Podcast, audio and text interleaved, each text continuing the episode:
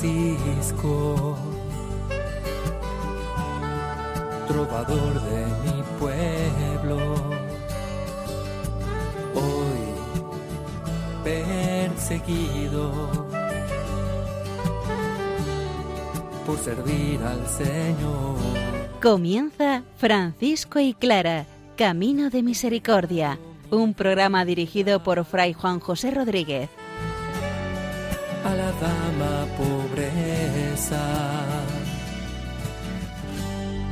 Para poder estar más cerca de Dios. Yo, Clara.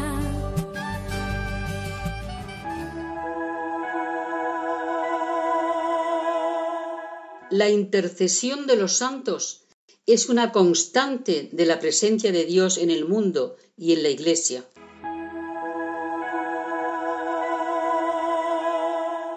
Un saludo de paz y bien, hermanos. San Francisco sigue desde el cielo iluminando e intercediendo por la Iglesia y también por su cabeza, el Papa Gregorio IX, que va a Asís en busca de sentido para su vida, de intercesión al santo y del comienzo de su proceso de canonización. Clara, por otra parte, nos dice hoy ama con todo tu ser a aquel que totalmente se entregó por tu amor. Escuchemos la palabra del Señor. Pongamos en ella nuestro deseo más alto y escuchemos para que el Señor nos hable y seamos capaces de encontrar nuestro sentido.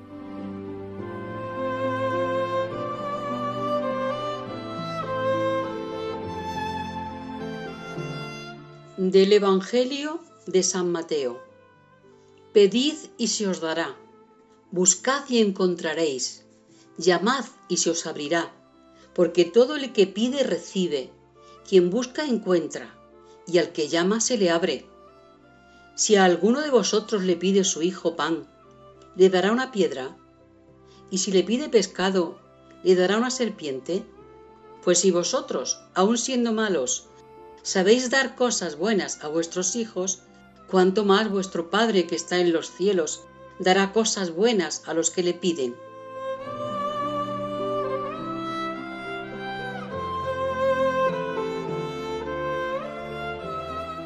Si el Evangelio de San Mateo es el más utilizado, el más común de todos los evangelios para nosotros lectores, este trocito que tratamos en esta ocasión también es muy conocido por todos nosotros. Pedid y se os dará, buscad y encontraréis, llamad y se os abrirá. La persona humana tiene mucha necesidad del Señor. Nuestra oración espontáneamente se convierte en oración de petición. Aunque sabemos bien que los santos y entendidos nos van diciendo que nuestra oración debe ir evolucionando hacia la oración de alabanza, de bendición y de gloria a Dios. El Señor, no obstante, nos dice que pidamos, que llamemos, que busquemos, que molestemos entre muchas comillas al Señor, porque el Señor conoce nuestra pobreza. El Señor sabe que necesitamos mucho de todo, particularmente de su presencia, de su gracia, de su espíritu. Porque todo, nos dice el evangelista, el que pide recibe, quien busca encuentra y al que llama se le abre. Palabras y expresiones que nos dan un gran consuelo en nuestro camino de fe y de seguimiento al Maestro. Si alguno de vosotros sigue diciendo le pide su hijo pan, le dará una piedra, nos pone en relación con nuestra propia experiencia humana si las entrañas humanas son misericordiosas, cuánto más son las entrañas de nuestro Señor, del Padre de las Misericordias, como bien lo llama Santa Clara. ¿Por qué utilizamos este trocito del Evangelio de San Mateo?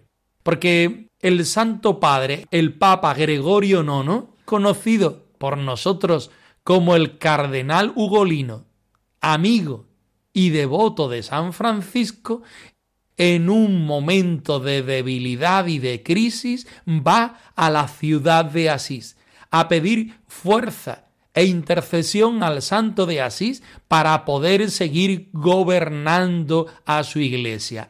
Él se da cuenta de las visitas a su tumba, de los milagros que el santo está haciendo, y empieza con la ayuda de los hermanos y hermanas el proceso de canonización. También todo esto tiene para nosotros una enseñanza. Podemos unirnos a los otros hermanos cristianos, a los cristianos de todas las épocas, y sentir la necesidad de Dios pidiendo la intercesión de los hermanos que viven con nosotros o previamente lo han hecho.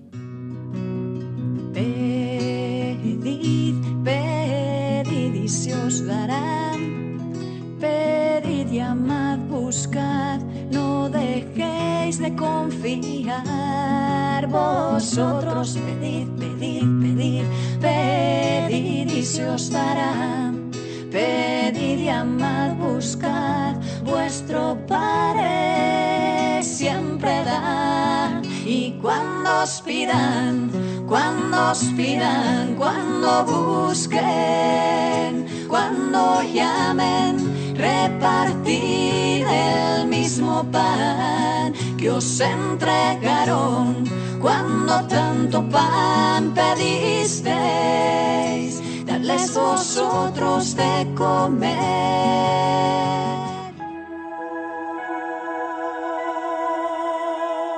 San Francisco, el que en su vida amó y sirvió a la Iglesia, tras su muerte es incansable dador de los bienes del Señor. Primera vida de San Francisco de Fray Tomás de Celano, punto 123. Una larga introducción a la parte de los milagros, donde el biógrafo está contando cómo el Papa está empezando el proceso de canonización del Santo de Asís. Escuchemos con mucha atención.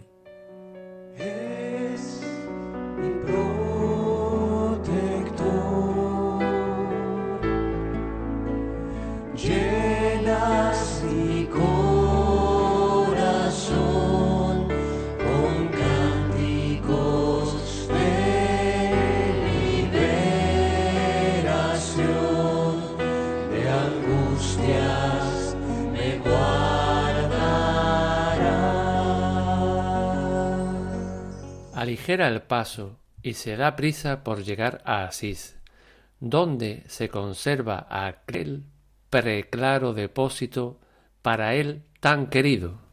Buscaba olvidarse de todos los sufrimientos y de las tribulaciones que le amenazaban. Toda la comarca se alegra con su llegada. La ciudad se ve inundada de gozo. El pueblo en masa lo celebra con regocijo. Y aquel día luminoso resplandece con nuevas claridades. Salen todos a su encuentro y se forma un solemne cortejo. Le recibe la piadosa comunidad de hermanos pobres, que entonan dulces cantos al ungido del Señor. Llega al lugar el vicario de Cristo, y en cuanto se apea, saluda reverente y feliz el sepulcro de San Francisco. Rompe en suspiros, golpéase el pecho, llora y con gran devoción inclina su venerada cabeza. Se tienen solemnes encuentros acerca de la canonización del santo, y frecuentemente se celebran reuniones de cardenales para tratar este asunto. Llegan de todas partes gentes que han sido liberadas de sus males por intercesión del Santo de Dios. Se ve que en todas partes resplandecen milagros numerosísimos. La asamblea aprueba unos, verifica otros, escucha más relatos y recibe nuevas noticias. Por razones de su cargo y por causas imprevistas, el bendito Papa tiene que ir a Perusa, pero retornará a Asís a tratar con benevolencia sobreabundante y singular de negocio tan importante. Establecido por fin en Perusa, se celebra la sagrada reunión de los venerables cardenales en la Cámara del Señor Papa para resolver la causa. Todos están acordes y lo manifiestan unánimemente.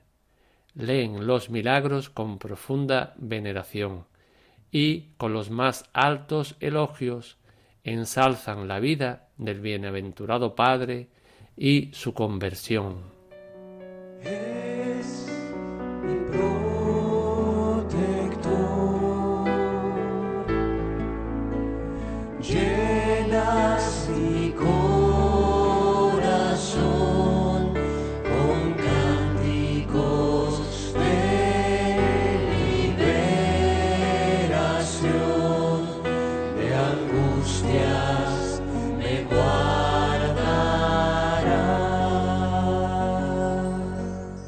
Nos llama la atención el punto 123, donde nos cuenta cómo el vicario de Cristo, así lo llama, con una exquisitez en el trato de esta expresión que se conoce que en tiempos del biógrafo de San Francisco no eran tan conocidas y usadas como en nuestro tiempo.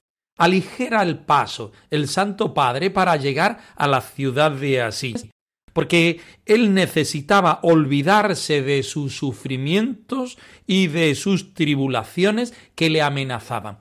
No conocemos bien aquellos problemas, aquella crisis que llevaba el Papa Gregorio IX. Pero intuimos que el peso del papado siempre ha sido complicado en la actualidad, en la época de San Francisco y en todos los momentos la cara más humana del vicario de Cristo es mostrada aquí en los escritos de San Francisco. El hombre Honorio va en busca de su amigo Francisco. El Papa Gregorio se pone a la intercesión al recaudo del santo de Asís, ya empezando a ser consagrado por la Iglesia.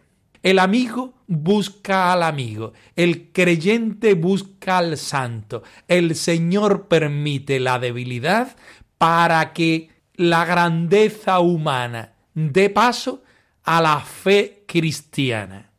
Segundo momento, la comarca entera se da cuenta de que viene el Papa, que a su vez es un hombre conocido de antaño. La alegría es grande, la acogida es preciosa y la unión de uno con los otros crea iglesia y crea esperanza en el futuro viviendo el Evangelio en el presente. También nosotros estamos llamados a vivir en esta gracia del Señor. Si el Papa es capaz de sentirse en crisis y necesita retirarse, cuanto más cada uno de nosotros. Si en nuestras crisis buscamos a los que queremos y a los que pueden interceder por nosotros, mejor que mejor. Si vamos a los lugares donde previamente hemos experimentado la presencia del Señor, todavía, si cabe, estamos haciéndolo bien. Acojamos estas enseñanzas y experiencias de los cristianos que nos han precedido. Para mí, más querido, lo más dulce, lo más grato, ha sido siempre y ahora lo es. Que se haga en mí de mí, que se haga en mí de mí lo que sea más del agrado del Señor, que se haga en mí, de mí, que se haga en mí, de mí, lo que sea más del agrado del Señor. En un segundo momento hablamos del principio de la canonización de San Francisco. Todo el mundo sabe y reconoce que Francisco es santo. Los signos se van sucediendo.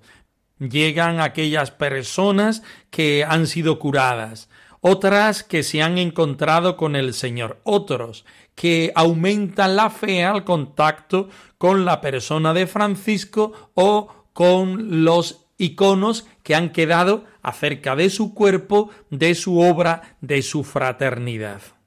Evidentemente, el Papa es quien tiene que hacer este proceso y nadie mejor que él que se ha sentido ayudado por el santo de Asís en su crisis es quien empieza a mover los hilos para que la Iglesia nombre santo a San Francisco.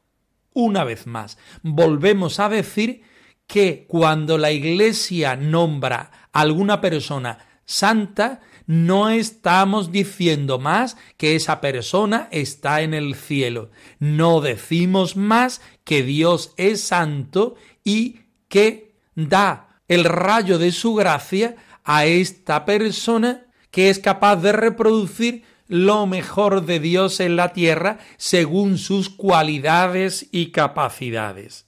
Todos en la ciudad de Asís están acordes también los cardenales y todo el personal religioso está de acuerdo en que Francisco es alguien iluminado por la claridad de Dios mismo. Recoge los milagros y aquellas informaciones necesarias para que la Iglesia lo nombre como uno de sus hijos predilectos y reconozcan que su vida es una vida bienaventurada. También nosotros podemos sentir la intercesión del Santo de Asís. También nosotros podemos sentirnos invitados a reproducir la gracia de Dios en nuestra propia vida. También nosotros podemos sentirnos parte de esta iglesia que camina por pura gracia del Señor hacia la santidad de Dios Padre. Francisco, te lo suplica la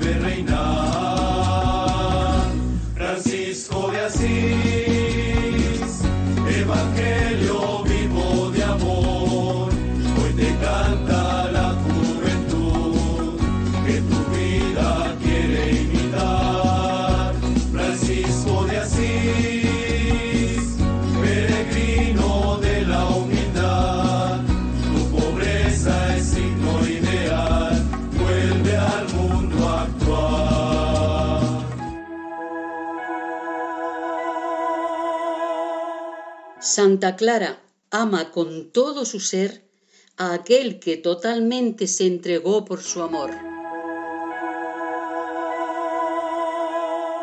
Clara de Asís, habitada por la vida y el amor. Cuarto capítulo, titulado Clara y la palabra. La Santa de Asís nos invita a amar con todo nuestro ser a aquel que totalmente se entregó por nosotros. Escuchemos con mucha atención.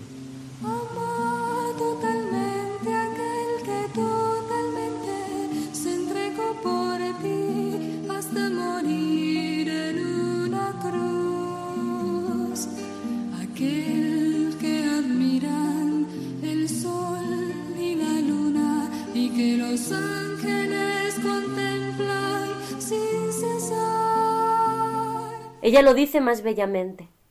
Ama con todo tu ser a aquel que totalmente se entregó por tu amor. El Señor esté siempre con vosotras y que vosotras estéis siempre con Él. Clara no se enreda en teorías. Su Dios y Señor es amor, es relación viva. Simplemente escucha con corazón sencillo y confiado. Deja que la palabra de Dios la asombre y la empape. Su época es tiempo de retorno al Evangelio. Muchas personas estaban redescubriendo la palabra de Dios. La gente sencilla podía leer y escuchar por primera vez el Evangelio en su lengua materna. Muchos quedaron fuertemente impresionados por la palabra de Jesús y sintieron que una luz nueva les iluminaba. Clara es una de ellas.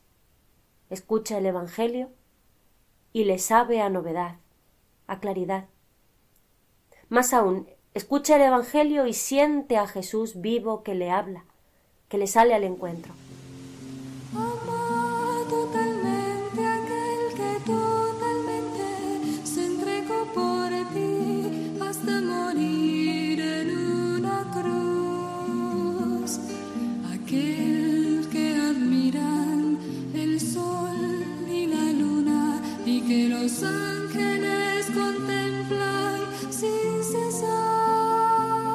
Clara es una fiel discípula del Padre San Francisco. Si encontramos una virtud clara en San Francisco es que es un hombre práctico. Si encontramos una virtud franciscana en Clara, por seguir con el juego de palabras, es que ella no se enreda en teoría, sino que va a la práctica. Su Dios y Señor es amor, es relación viva con Él. Toda la experiencia vital de Clara es encontrarse con el Señor, aquel que se hace manifiesto en la vida y en su palabra. Escucha con un corazón sencillo y confiado. Deja que la palabra de Dios la asombre, la empape, la enamore y la siga, invitando a entregar toda su vida por completo. Muchas personas van redescubriendo la palabra de Dios a lo largo de su vida. Santa Clara puede ser un acicate importante para que nosotros también seamos capaces de encontrarnos con la palabra y sobre todo con el método con el cual hacerlo. Desde mi experiencia vital, desde mi necesidad, desde mi momento que estoy viviendo. Señor, ¿qué quieres que haga? Es sentir como el mismo Jesucristo te habla a ti en tu problema, en tu momento, en tu actualidad. Clara, traduce la palabra del Señor a su vida, a su entorno. Escuchando el Evangelio, todo le resulta novedad y claridad. Escuchando el Evangelio, siente que Jesús vivo le habla y le sale a su encuentro. También nosotros podemos experimentar esta misma realidad que Clara nos invita a hacer hoy. Tomemos de la mano a Clara de Asís y metámonos en la palabra, en el mensaje, en la experiencia del Dios amor, en la presencia de Jesucristo, nuestro Señor y a la vez nuestro hermano. En palabras de Clara de Asís, el esposo. Aquel que vive la intimidad del Señor dentro de nuestra vida, de nuestra experiencia, de nuestro proyecto.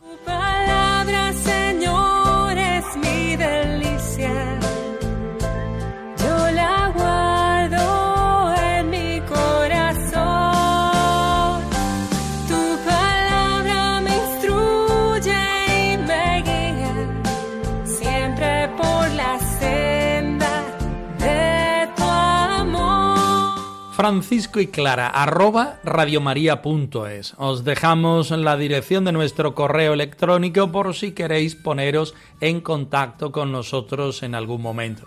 Nosotros nos despedimos, no sin antes ofreceros la bendición del Señor resucitado al más puro estilo franciscano. Que el Señor os conceda la paz y el bien, hermanos. Perseguido. por servir al Señor. Han escuchado en Radio María Francisco y Clara, Camino de Misericordia, un programa dirigido por Fray Juan José Rodríguez. A la dama pobreza. Para poder estar más cerca de Dios. Yo